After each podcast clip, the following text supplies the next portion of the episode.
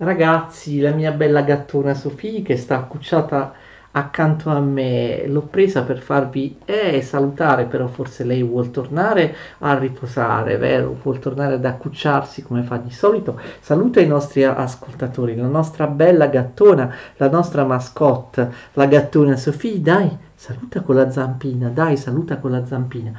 Beh, lo lasciamo perché vuole, penso, vero? Tornare a accucciarsi, è un pochino stanca. È così? Ok, allora, dai Sofì, un bel saltello. Facciamo un bel saltello, attenzione, 1, 2, 3, salto. 1, 2, 3, salto. Ok, si diverte molto a saltare. Ragazzi, allora, in conclusione eh, del nostro ciclo di video lezioni su Socrate, parliamo in maniera più specifica del processo della condanna e della morte di Socrate, l'esecuzione della condanna di Socrate, che in sequenza, come abbiamo visto, vengono descritte da Platone, non sappiamo quanto fedelmente, nell'Apologia di Socrate, nel Critone e nel Fedone, d'accordo? Abbiamo già in parte parlato, fatto riferimento a questi dialoghi di Platone. L'Apologia di Socrate, vediamo se riesco anche a leggerne qualche brano. L'Apologia di Socrate è il discorso che Socrate tiene in sua difesa al processo. Non accetta di farsi eh, di farsi difendere da un sofista a pagamento, da un, da un, avvocato, da un retore. Lui stesso non ama molto i sofisti e i retori, si difende da solo, questo era possibile, quindi pronuncia lui stesso il suo discorso di difesa, l'apologia. Molti dicono, io sono d'accordo uh, fino a un certo punto, che Socrate rinuncia a difendersi addirittura, che insomma cerca di essere condannato e addirittura di essere condannato a morte, sfidando la giuria, insultando la città o comunque proprio insultando i giudici o comunque insultando le autorità di Atene che in qualche modo ovviamente un'influenza sui giudici eh, ce, la, ce, l'avevano, d'accordo? Rifiutando, rifiutando proprio, cioè sfidando, sfidando in qualche modo i giudici, insultando coloro che lo avevano accusato e mostrandosi presuntuoso, mostrandosi più sapiente, più giusto degli altri, quasi come a voler proprio provocare, d'accordo? Che mi avete accusato ingiustamente, vediamo se adesso ve la sentite di condannarmi e di condannarmi a morte. D'accordo, Socrate sa che chi l'ha accusato probabilmente non vuole la sua condanna a morte, vuole solo umiliarlo, mandarlo in esilio, fargli pagare una multa. A Socrate è come se, da, d'accordo, accettasse la sfida, dice mi avete accusato, se io sono colpevole, allora vediamo se siete in grado di andare fino in fondo. Forse questa interpretazione è un pochino esagerata, se voi leggete il testo dell'Apologia, Socrate, ok, non è che non si difende, però sostiene di non doversi difendere con delle strategie particolari, con dei eh, trabocchetti, con dei eh, ehm, anche magari assecondando eh, certe pratiche per, eh, provocare, per provocare la compassione da parte della giuria nei suoi confronti, d'accordo? Cioè eh, senza trucchi e senza inganni. Lui si difende, però mette mette subito in evidenza il fatto che le accuse sono ingiuste, che lui è proprio è una persona giusta, Socrate che è stata accusata ingiustamente, è, è lui una persona giusta, è una persona virtuosa, è una persona che non ha fatto alcun male, è una persona che anzi ha fatto sempre il bene della città.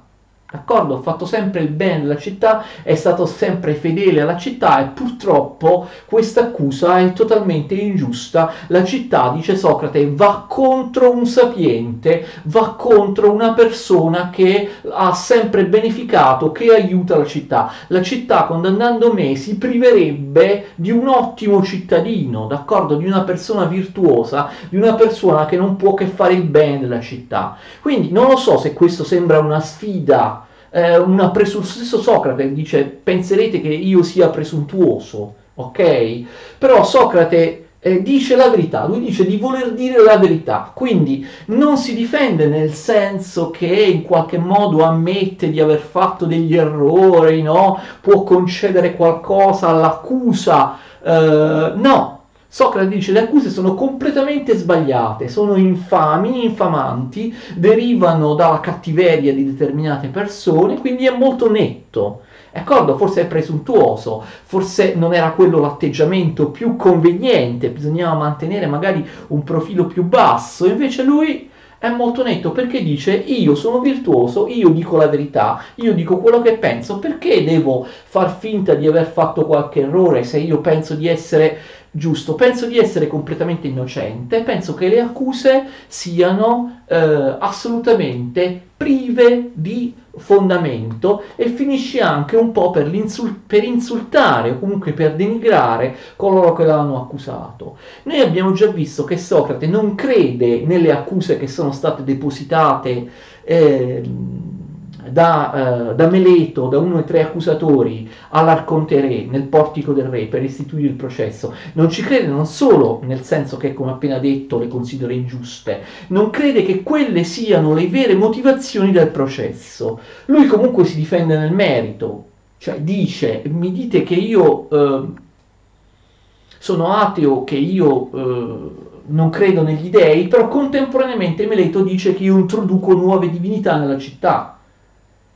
Eh, ma questo è contraddittorio, o sono ateo e non credo in nessun dio, oppure introduco divinità nella città. Comunque Socrate dice che non è vero, afferma di credere agli dei, ok? E, e di non essere assolutamente ateo. E poi per quanto riguarda le altre accuse, no? eh, arrivare a conclusioni empie eh, facendo indagini naturalistiche, ciò che c'è nel cielo, ciò che c'è sotto il cielo, arrivare a conclusioni empie, no? che, che, Dio non esiste. Lui dice, queste sono vecchie accuse, ve l'ho già detto, che eh, riguardano il primo periodo della mia vita, quando io ero discepolo di Anassagora, e allora venivo trattato eh, essendo discepolo di Anassagora come un materialista, un ateo, un naturalista, ma sono cose che si sono appiccicate alla mia reputazione decine di anni fa, che sono state poi amplificate per deridermi dalla commedia di Aristofane, le nuvole, abbiamo visto che questa accusa è la stessa che Aristofane faceva 34 anni prima nella commedia Le nuvole, quindi sono cose vecchie, d'accordo? Sono cose che una parte di Atene crede perché ha visto il mio personaggio esprimere queste cose nella commedia di Aristofane, di Aristofane Le nuvole. Quindi Socrate capisce bene che questi capi d'accusa non sono, non sono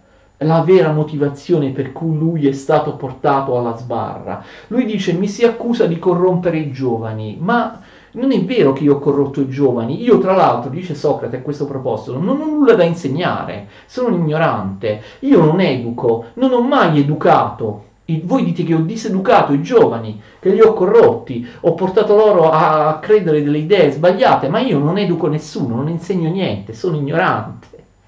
È ironico questo, dice i giovani vengono da me dappertutto, vogliono sentire i miei insegnamenti, vogliono essere confutati, vogliono parlare con me e io parlo con loro, ma non ho niente da insegnare, d'accordo? Non ho niente da insegnare, quindi come possono essersi comportati male in base ai miei insegnamenti se io non insegno niente? Ovviamente non è proprio vero che Socrate non insegna niente, magari è è ironico, dice io non ho nessuna dottrina da insegnare, però non so perché una miriade di giovani viene da me, eh, vuole parlare con me e, e, così via. Quindi questo può essere considerato presuntuoso, no? si sente superiore rispetto agli altri ateniesi, eh, fa mostra del suo successo con i giovani e così via. Dice addirittura se mi mandate in esilio come condanna succederà la stessa cosa, che verranno, verranno anche lì i giovani e questo è il mio destino, la mia vocazione, la condanna che Dio mi ha dato, verranno anche lì nella città dove vanno in esilio giovani a, a volermi farmi parlare, non è colpa mia, sono i giovani che vengono da me, d'accordo, che vogliono, vogliono discutere con me, ma io non ho insegnato loro niente. Poi, attenzione, lui dice, pur senza nominarli, eh, Crizzi Alcibiade, vi ricordate, il, lui capisce, Socrate, che il vero motivo per cui è stato portato al processo non è uh, l'accusa di ateismo, di impietà, di interpretazione naturalistica della natura, corruzione dei giovani. Il vero motivo è un motivo politico politico.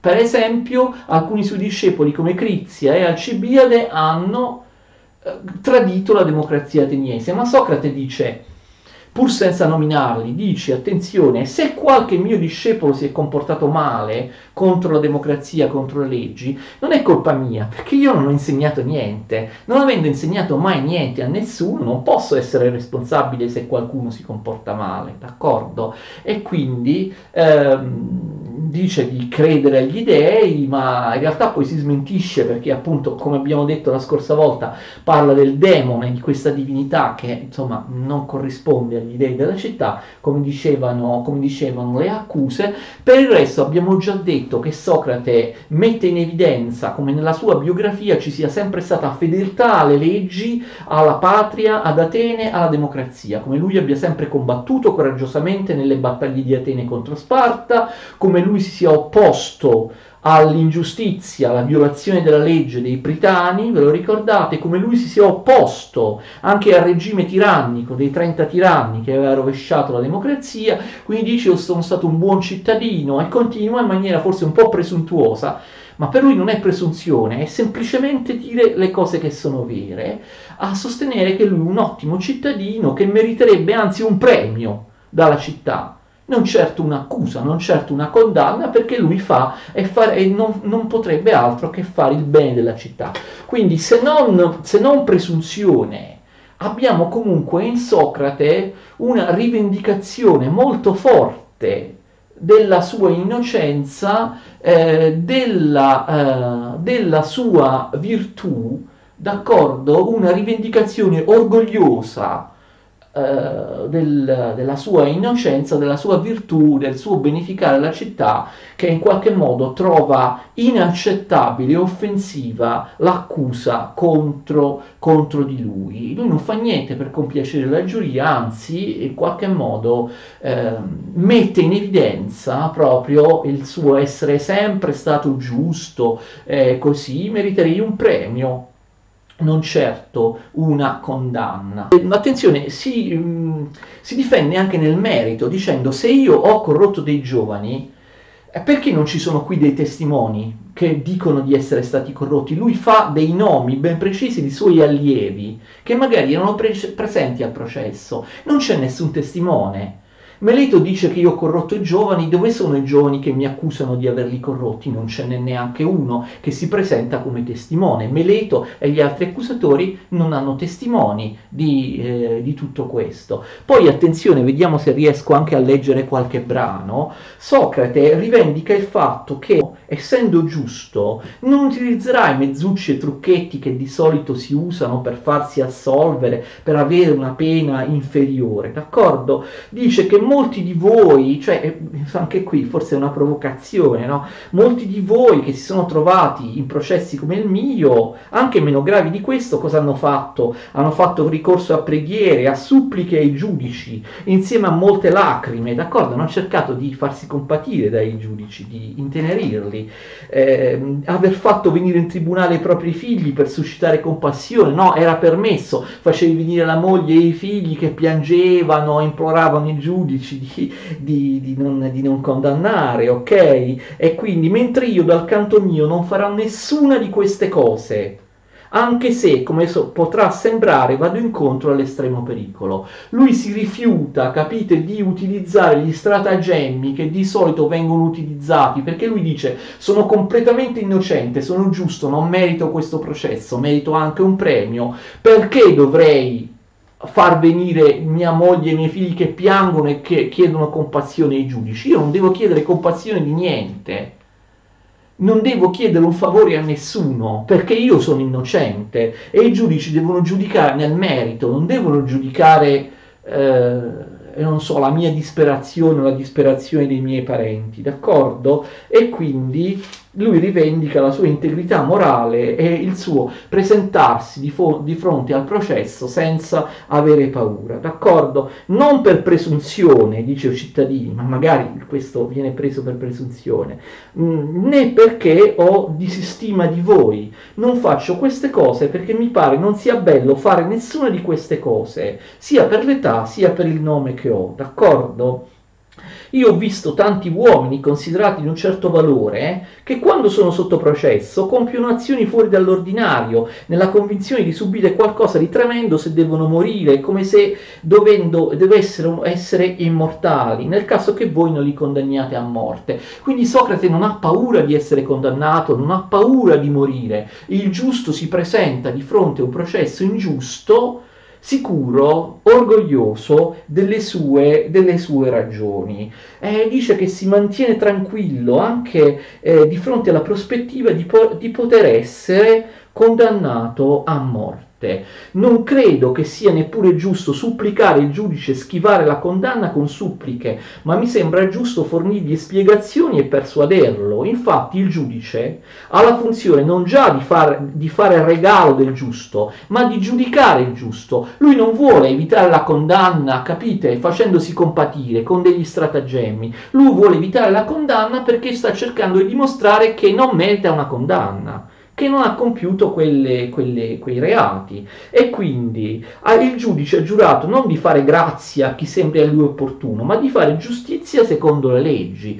Giustizia, non compassione, non grazia, vuole, eh, vuole Socrate, d'accordo? E che cosa succede? Eh, questo discorso non fa presa più di tanto e Socrate viene condannato. Attenzione, viene condannato non per molti voti. 500 erano giudici tirati a sorte erano stati eletti, cioè tirandoli a sorte tra i comuni cittadini. Socrate viene condannato, 280 votano contro di lui e 220 votano a favore. Infatti Socrate dice, se solo 30 si fossero spostati da una parte all'altra, io sarei stato considerato innocente, perché sarebbero stati 250 e 250. In caso di parità, vinceva l'innocenza. Quindi attenzione, Socrate viene condannato non per molti, ehm, non per molti voti, ma per una differenza, lui dice, molto... Ehm, molto piccola e lui sembra stupirsi, pensavo di essere condannato con, molti più, con una maggioranza molto maggiore. Come funziona la cosa? Ci sono due votazioni, la prima, questa che vi ho detto, per determinare se l'imputato, in questo caso Socrate, è colpevole o innocente, è stato determinato che è colpevole, 280 contro 220. Poi attenzione, ci sarà una seconda votazione per determinare quale pena deve scontare l'imputato considerato dalla prima votazione colpevole. E funziona funziona in questo modo. Ciascuno propone una pena, cioè l'accusatore, gli accusatori propongono una pena, Socrate propone un'altra pena, ok? Di solito quando mh, processi come quello da, da Socrate eh, difficilmente si concludono con la condanna a morte. Di solito quando un, uno considerato colpevole propone di pagare una multa o di andare in esilio per un certo periodo, la sua proposta viene accettata. Ma cosa succede? Meleto e gli altri accusatori eh, chiedono la pena di morte per Socrate, quella è la loro proposta. Allora Socrate compie davvero, come dire, la... Ehm, forse la provocazione più grande del processo. Eh, lui pensa, perché ho detto, eh, lui pensa di essere giusto, di essere innocente, di essere stato portato lì ingiustamente. Quindi, eh, capite, considera del tutto contraddittorio chiedere per sé una pena io penso di essere innocente di essere stato considerato colpevole a maggioranza in questa votazione in maniera ingiusta. Quale pena devo chiedere se io penso di essere innocente? Ovviamente per utilitarismo, per stratagemma, per non farsi condannare a morte, avrebbe dovuto proporre l'esilio oppure una multa molto forte. Probabilmente sarebbe stato accontentato, invece lui sfida eh, i giudici. Lui dice quale pena merito di subire quale multa merito di pagare dal momento che io ho imparato nella vita a non avere mai tranquillità, ma non prendendomi cura di quelle cose delle quali si curano i più, ossia della casa, dell'amministrazione dei guadagni, dei comandi militari, dei discorsi per accattivarmi il popolo, né di altri poteri, eccetera, eccetera, in quanto ritenevo me stesso veramente troppo giusto per potermi salvare se mi fossi lasciato coinvolgere in queste faccende. Non mi sono intromesso in quelle cose in cui non avrei mai potuto essere di giovamento né a me né a voi, e invece mi sono impegnato in privato portato a procurare più grande beneficio a ciascuno. E io merito un premio, non una pena. Sono stato giusto, d'accordo, eh, privatamente con tutti i cittadini, ho aiutato i cittadini, la città. Cosa merito di ricevere come pena dal momento che sono un uomo giusto di questo genere, eh, che ha aiutato tutti, insomma così, un benefattore? E quindi che cosa merito? Eh, deve essere un bene che convenga, che corrisponda a quello che io sono. Quindi Socrate pensa di non meritare una pena, ma appunto un premio. E che cosa conviene come pena a un uomo che è povero, che è un vostro benefattore, eh, che vi chiede soltanto di avere tempo libero per potervi esortare, esortare alla virtù. Invece di chiedere una pena, lui chiede assurdamente di ottenere un premio, ok? Di essere premiato per quello che ha fatto nella sua vita, di essere mantenuto, cioè quindi nutrito a spese dello Stato all'interno del Pritaneo. Era quello che si faceva con i vincitori dei giochi olimpici o con altre persone che avevano illustrato, avevano onorato la patria Italia venivano mantenuti, nutriti a spese di tutti all'interno del Pritaneo. Invece di, capite, lui doveva proporre una pena che, eh, ma una pena per convincere i giudici, vabbè, no, la condanna a morte no, esagerata, accettiamo la controproposta di Socrate. In questo modo, capite, sembra spingere la giuria a condannarlo a morte, sembra un'offesa alla giuria, invece di, di proporre una pena alternativa, propone un, un, premio, ok? Propongo di essere mantenuto nel pritaneo a pubbliche spese. Non pensate che mi comporti in modo orgoglioso, sono persuaso di non aver mai commesso commesso deliberatamente ingiustizia contro nessun uomo. Non riesco a persuadere voi di questo, ma insomma ne sono convinto. Siccome sono persuaso di non aver mai commesso ingiustizia, sono ben lungi dal voler commettere ingiustizia contro me stesso, quindi chiedendo una pena, qualunque pena, che in realtà io non, non, merito, non sono meritevole di pena. Quindi perché devo stabilire contro di me una pena? Ok? Una pena in denaro? Ma io non ho soldi, ok? E quindi non la, non la, posso pagare. L'esilio, ma non avrebbe senso, d'accordo? So che questa è la pena che vorreste infliggermi, l'esilio, ma eh, perché dovrei andare in esilio se non ho fatto assolutamente niente? Poi, ironicamente, dico, dice sì, io vengo condannato perché i miei discorsi sono offensivi, i miei discorsi continui sulla virtù con cui vi scoccio sono sembrati offensivi, sono sembrati insopportabili. Ironicamente dice, se andassi in esilio in un'altra città sarei mandato in esilio anche da quella, sarei cacciato anche lì perché inevitabile, proprio la mia vocazione, inizierei a fare gli stessi discorsi in un'altra città e quindi da qualunque parte vada, eh, e qui lui si vanta, i giovani verranno comunque a seguire i miei discorsi come fanno qui e, e quindi niente, verrei cacciato, anzi se io respingessi i giovani sarebbero loro stessi a chiedermi di, eh, di essere cacciato, quindi eh, io voglio continuare a fare quello che faccio, il bene più grande per l'uomo è fare ogni giorno ragionamenti sulla virtù e sugli altri argomenti intorno ai quali mi avete ascoltato discutere e sottoporre ad esame me stesso e gli altri e che una vita senza ricerche non è degna per l'uomo di essere vissuta. Socrate vuole fare questo, dice che è forzato dal Dio a fare questo, non può fare nient'altro che, eh, che questo e quindi che pena deve pagare? No, lui vuole continuare a fare quello che è sempre fatto. Lui sa che in realtà non vogliono condannarlo a morte, vogliono solo screditarlo, privarlo di dignità, fare in modo che la sua voce non si senta più, eh, quindi mandandolo in esilio, paga- facendogli pagare una multa, però accettando queste cose Socrate si in qualche modo implicitamente, capite, si considererebbe colpevole perché propone una pena per se stesso. E allora, volete che io paghi qualcosa, perché questo ovviamente mi darebbe meno fastidio che non stare in carcere o andare in esilio, non mi toccherebbe nella mia attività, continuo a fare quello che ho sempre fatto, pago qualcosa. Propongo di pagare una mina, anche questa è una provocazione, una mina, non lo so quanto, quanto, quanto sarebbe, 100 euro oggi, cioè è un, una pena una pena pecuniaria veramente molto bassa, assolutamente ridicola, perché dice tanto sono povero. E... I suoi allievi, attenzione, i suoi discepoli presenti tra il pubblico capiscono che Socrate a questo punto rischia di essere condannato a morte se va avanti con queste provocazioni, iniziano a disperarsi e a gridare e gli dicono che loro eh, possono pagare 30 mine. Allora Socrate dice, visto che garantiscono i miei allievi, ok, una pena di 30 mine, una pena pecuniaria. Si va d'accordo a votare. Questa volta la giuria che si sente eh, umiliata, diciamo, presa in giro eh, da questi discorsi provocatori di Socrate, lo condanna a morte, attenzione, con un, un numero di voti per la, per la, condanna a morte che sono ben superiori rispetto a quelli della colpevolezza. 360 votano per la morte, 240 vers- contro, per la pena alternativa, cioè il pagamento di, di, di, di, di 30.000. Quindi vedete, molti dei giudici che nella prima votazione avevano votato per l'innocenza, adesso adesso votano per la condanna a morte, ok? E lui, Socrate, non ha paura della condanna, dice preferisco molto più morire per essermi difeso in questo modo che non vivere per essermi difeso in quello, cioè in un altro modo meschino e uh, umiliante, quello che avrebbero voluto i suoi accusatori appunto per screditarlo.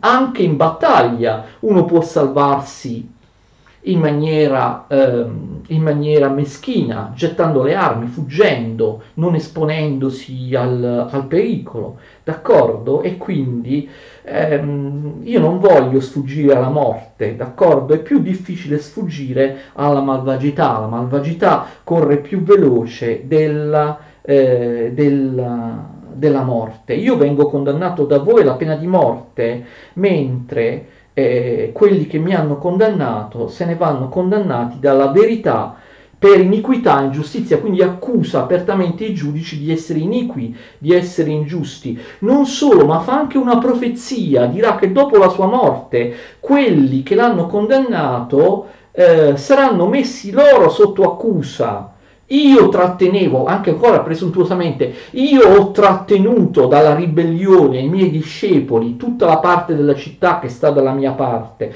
Quando non ci sarò più io, io non riuscirò più a contenerli e saranno più aspri, tanto quanto sono giovani i giovani che mi seguono. E Socrate avrà ragione perché noi sappiamo che eh, eh Atene si pentì immediatamente di aver condannato a morte Socrate, comunque i giudici furono a loro volta messi sotto processo e condannati condannati dopo la fine del, eh, del processo.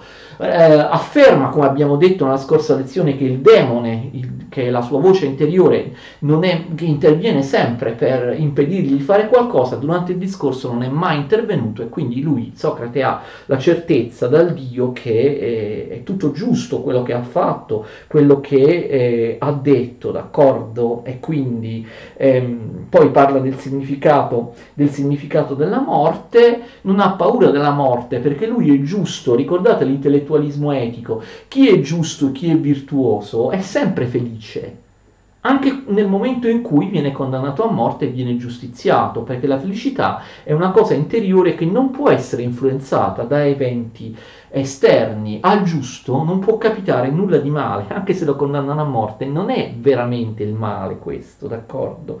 Quindi può darsi che morire sia un bene, potrebbe essere un sonno senza sogni, quando non provi più niente, oppure una mutazione, un'emigrazione, teoria orfica, attenzione, è una mutazione dell'anima da questo luogo che è qua giù ad un altro luogo a un luogo celeste, d'accordo? E io non so ovviamente quale sia tra le due cose, abbiamo visto la scorsa volta che probabilmente Socrate credeva invece nell'immortalità nell'immortalità eh, dell'anima e quindi riflette appunto sulla morte che insomma sarebbe comunque un guadagno. Lui non ne ha, ehm, non ne ha, non ne ha paura. Al giusto non può capitare nulla di male ok Anzi, lui dice ironicamente, ah, se eh, si va in, in, in, un, in, un, altro luogo con altre anime, che bello che sarebbe per me incontrare tanti personaggi della mitologia, tanti grandi personaggi morti molto prima di me, che stanno lì, io inizierei a interrogare, a fare discorsi, a fare la dialettica anche con loro, d'accordo? Per vedere chi è sapiente, così. Lo farei anche con le anime dei grandi personaggi morti che stanno lì, insomma, con, con, con Odisseo, con Sisifo, fa anche anche dei nomi a c'è e quindi non ha paura di morire. Ad un uomo buono non può capitare nessun male, né in vita né in, né in morte. E quindi orgogliosamente termina il suo discorso dicendo ormai è venuta l'ora di andare io a morire e voi invece a vivere. Ma chi di noi vada verso ciò che è meglio, a tutti è oscuro tranne che al Dio. È la famosa conclusione dell'Apologia di Socrate. Velocemente vediamo anche le altre due opere. Socrate, Apologia di Socrate, poi abbiamo il Critone, un dialogo piuttosto breve, sempre giovanile di Socrate, scritto probabilmente dopo l'Apologia, che appunto parla di quello che succede dopo il processo. Nel Critone, dialogo che prende il nome da uno dei discepoli di Socrate, appunto Critone, che vanno a trovarlo in cella, Socrate parla con i discepoli che vanno a trovarlo, d'accordo, in, nella cella, nel carcere, prima della sua condanna. Passano alcuni giorni prima della condanna perché era legge ad Atene che per... Eh, eseguire le condanne a morte, la nave sacra, la nave sacra di Delo, deve essere nel porto. Invece in quel periodo la nave sacra di Delo era fuori dal porto, era in viaggio, quindi bisognava aspettare che tornasse. Quindi passano alcuni giorni dalla sentenza di morte alla sua messa in pratica, all'esecuzione.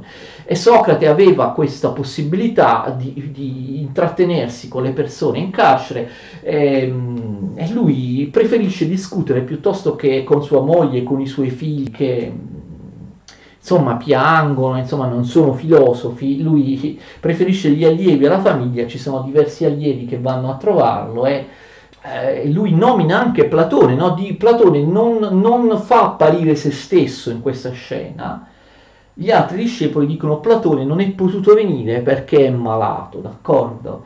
Lui manda via la moglie, ma attenzione, la moglie, ecco, mi sono dimenticato di dire qualcosa sulla famiglia di Socrate. Lui aveva una moglie Santippe e tre figli, d'accordo? A secondo una certa tradizione tardiva, fasulla, Santippe sarebbe stata una moglie insopportabile, no? La moglie che Socrate non sopportava, una bisbetica, una che si lamentava continuamente Socrate, del fatto che Socrate invece di occuparsi delle cose pratiche perdesse tutto il, te- il, suo tempo nei discorsi, nei discorsi filosofici, nel parlare con gli amici, con gli allievi, eccetera, e sarebbe stata proprio una insopportabile.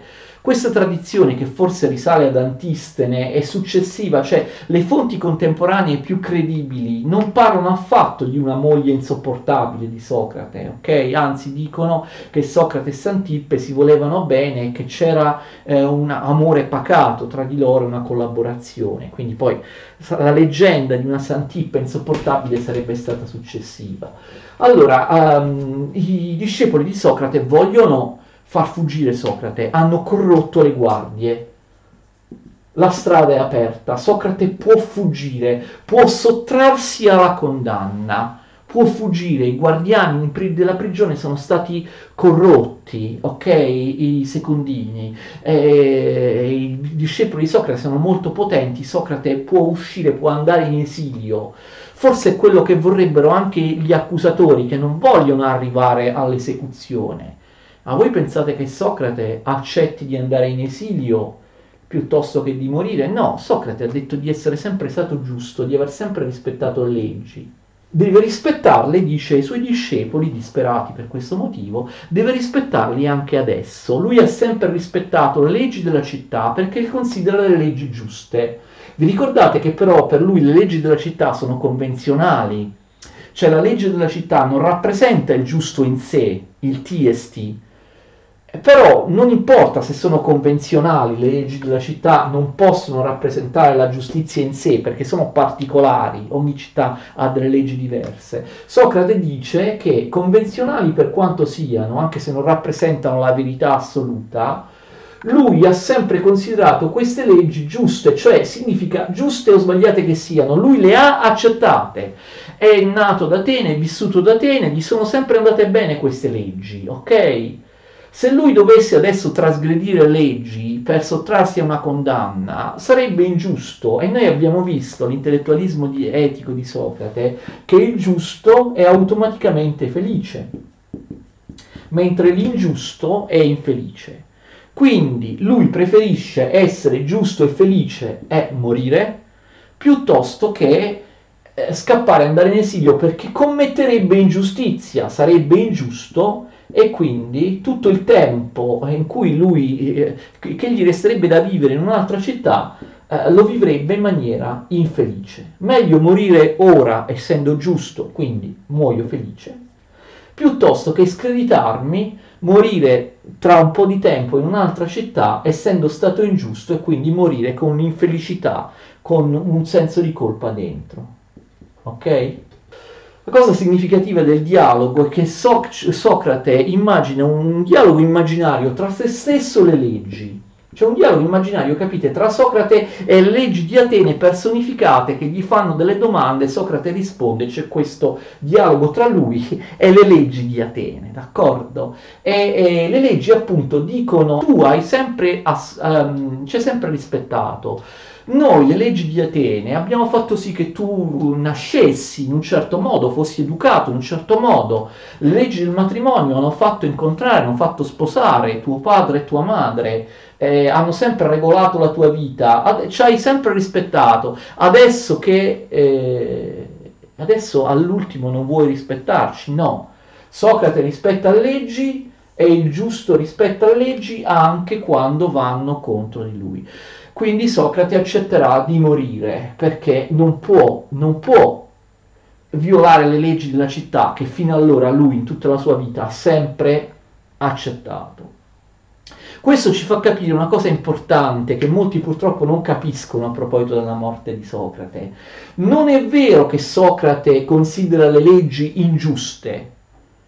Socrate pensa di essere stato condannato in un processo giusto, cioè legale, regolare. Era perfettamente giusto che la democrazia, è perfettamente giusto che la democrazia, in base a quelle accuse, possa condannare a morte qualcuno. Ok, quindi il processo formalmente è stato giusto, cioè Socrate, attenzione, non è stato condannato per delle leggi ingiuste, ma è stato condannato in base a delle leggi giuste però nel suo caso applicate ingiustamente, capite perché lui è innocente, c'è differenza tra le due cose.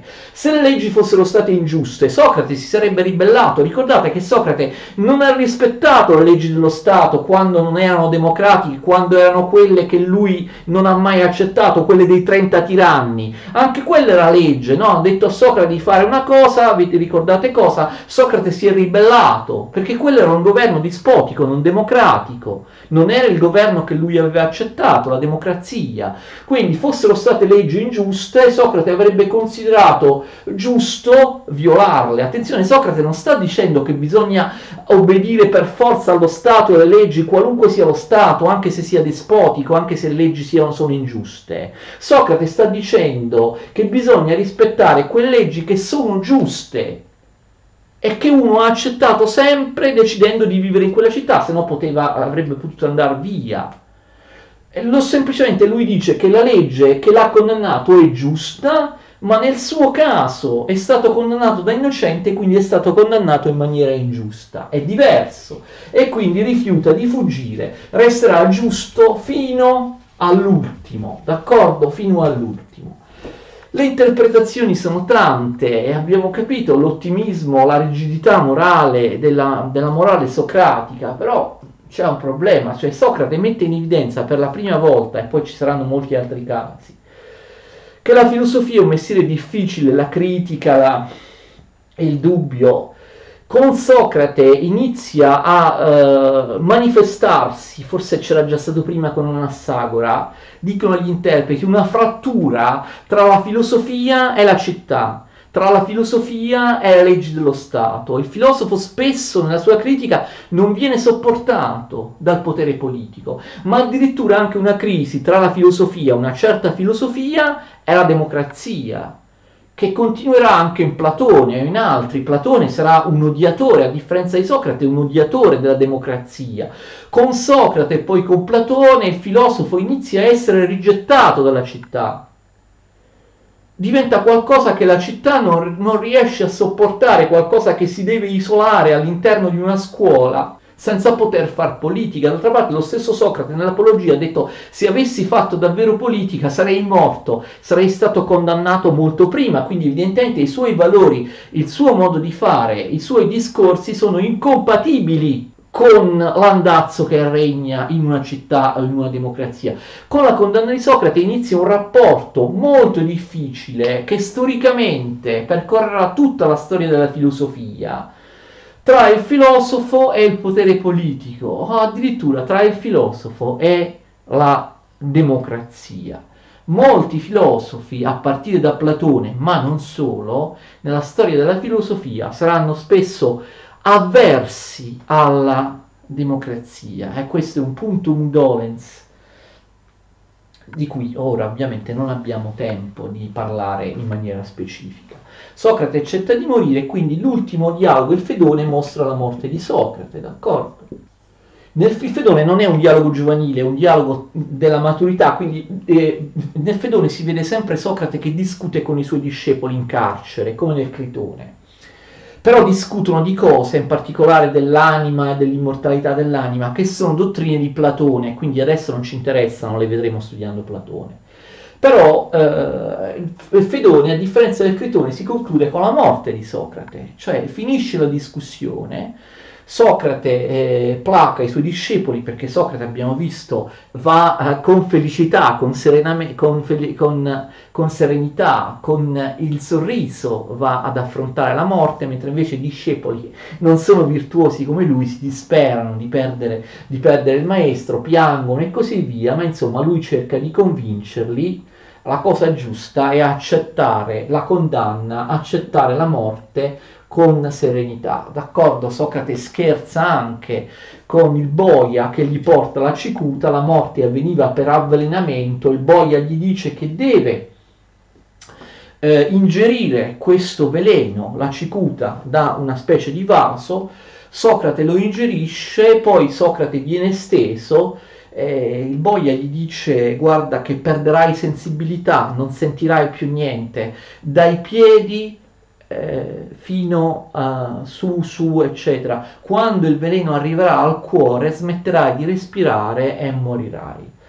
Eh, sapete quali sono le ultime parole di Socrate? Prima di morire, prima di, eh, di spirare, dice ai suoi discepoli, mi raccomando, siamo in debito di un gallo ad Esculapio, il dio della medicina. Siamo in debito di un gallo ad Esculapio, cioè dobbiamo fare eh, come sacrificio un gallo a ehm, Esculapio. Fatelo domani, non dimenticatevi, non dimenticatevi domani, cari discepoli, di sacrificare un gallo a Esculapio. Queste sono le ultime parole di Socrate, che muore quindi serenamente, convinto che la cosa migliore sia accettare la morte con serenità, per non smentire appunto la, tutta la sua vita che è stata giusta, che è stata eh, sempre in ottemperanza delle leggi della sua città, per non essere ingiusto, anche di fronte a una condanna a morte combinata con una legge giusta, ma in maniera ingiusta perché lui è innocente, ma eh, deve accettare anche in questo caso la legge che ha sempre accettato. E quindi lui, queste ultime parole, naturalmente, sono parole semplici, parole, Socrate dice una cosa come se la vita dovesse continuare, no? non, non parla della sua morte, dice ai discepoli, mi raccomando, date il gallo in sacrificio a Esculapio domani, si preoccupa si preoccupa fino alla fine anche di una cosa piccola, di una giustizia, che, di un atto proprio piccolo, minimo di giustizia. E così muore Socrate, una morte paradigmatica eh, che ovviamente ha influenzato la cultura occidentale in ogni modo, fiumi e fiumi di parole, migliaia e migliaia di libri, di articoli, di interpretazioni, di... Eh, di cose sono state scritte sulla, sulla morte di Socrate, un processo proprio uh, paradigmatico, un processo paradigmatico. Socrate uh, darà luogo alle più diverse interpretazioni nelle varie epoche storiche. Sarà il, il mito di, di Platone, di Aristotele, Socrate eh, originerà dopo di lui molte scuole, molti discepoli che abbiamo visto sono in contrasto tra loro anche nell'interpretazione della figura di Socrate. Ogni discepolo, ogni scuola filosofica prende o enfatizza uno degli aspetti di, eh, di Socrate, ma anche nelle epoche successive. Socrate, per esempio, nel Medioevo sarà considerato un anticipatore della dottrina cristiana. E nell'età moderna, nell'età moderna eh, sarà considerato un esempio di rettitudine morale o di libertà di pensiero. Dagli illuministi sarà considerato un anticipatore del, del razionalismo, d'accordo? Anche se non a tutti gli illuministi piaceva Socrate. E Socrate di solito ha avuto una buona fortuna all'interno di tutte le epoche della storia della filosofia, non tutti però sono d'accordo nell'odiare Socrate, per esempio Nietzsche, come tutti sanno, detestava Socrate, ma dopo Nietzsche anche molti dopo di lui, per Nietzsche Socrate è la rappresentazione di un insopportabile moralismo, di una finzione metafisica che cerca di occultare la dimensione dolorosa e tragica dell'esistenza. Socrate, come tutti i moralisti, gli ottimisti come lui, danno un'interpretazione, dice Nietzsche, fasulla della, della vita umana, bloccano, gli, bloccano quello che è il lato tragico, il lato doloroso, il lato istintuale, la volontà di potenza, d'accordo? Bloccano la libera espressione dell'istinto e del dionisiaco umano, del dionisiaco nell'uomo, schiacciandolo schiacciandolo attraverso una morale ottimistica e consolatoria che limita la vita, che limita le facoltà, eh, le, che limita le facoltà vitali dell'essere umano. Quindi non tutti considereranno, diciamo, Socrate eh, positivamente, diciamo, le critiche di Nietzsche sono molto famose, per Nietzsche Socrate sarebbe l'anticipatore, poi seguito da Platone, da Aristotele, dal cristianesimo e da tanti altri